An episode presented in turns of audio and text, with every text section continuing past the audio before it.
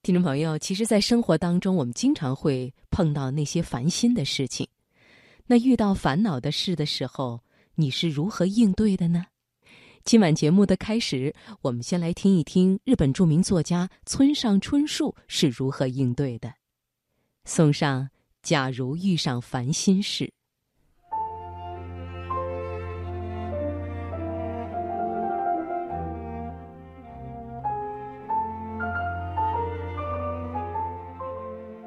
上了年纪，因而比年轻时轻松惬意，而且随意找一找，便会发现惬意的事，竟然还出乎意料的多。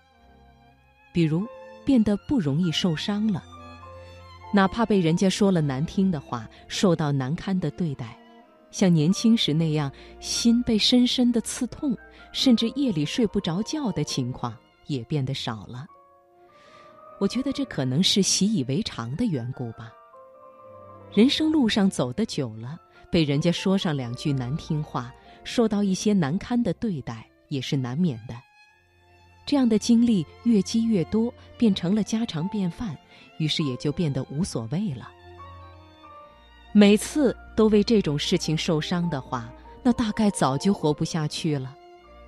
于是就学会了躲开那刀尖，不让它刺中要害的诀窍。这样一来，情绪上当然快活自在多了。然而细想起来，这不正说明我的感觉在逐渐变得迟钝吗？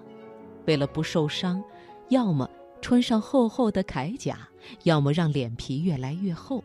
这样一来，疼痛当然会减少，可感受力也相应的不再敏锐。无法像年轻时那样用鲜活清新的眼光来观察世界了。总之，我们得付出这样的代价，才能过上轻松自在的现实生活。可仔细想想，这在某种程度上也是无可奈何的事。现在的我经常午睡，每天都在工作室的沙发上睡午觉。当然，这并不值得夸耀。可是工作一段时间后，大脑就渐渐地变得恍惚起来，于是心想，这可不行，只好睡觉了。于是躺下身去，便立刻落入梦乡。不长不短，三十分钟后，自然会睁眼醒来。这样一来，大脑就会特别清醒，情绪也积极昂扬，马上便可以继续工作。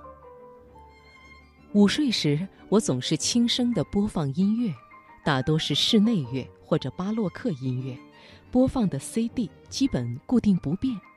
总而言之，就是我个人有一种叫午睡音乐的音乐分类。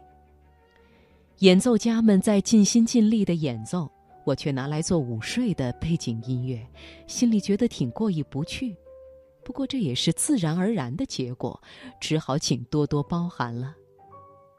于是，午后一点左右，在沙发上躺下，有一搭没一搭的听着舒伯特的弦乐五重奏，心中感谢人生，啊，今天也安然无恙，心灵没受伤，好像可以舒舒服服的睡个午觉，太好了。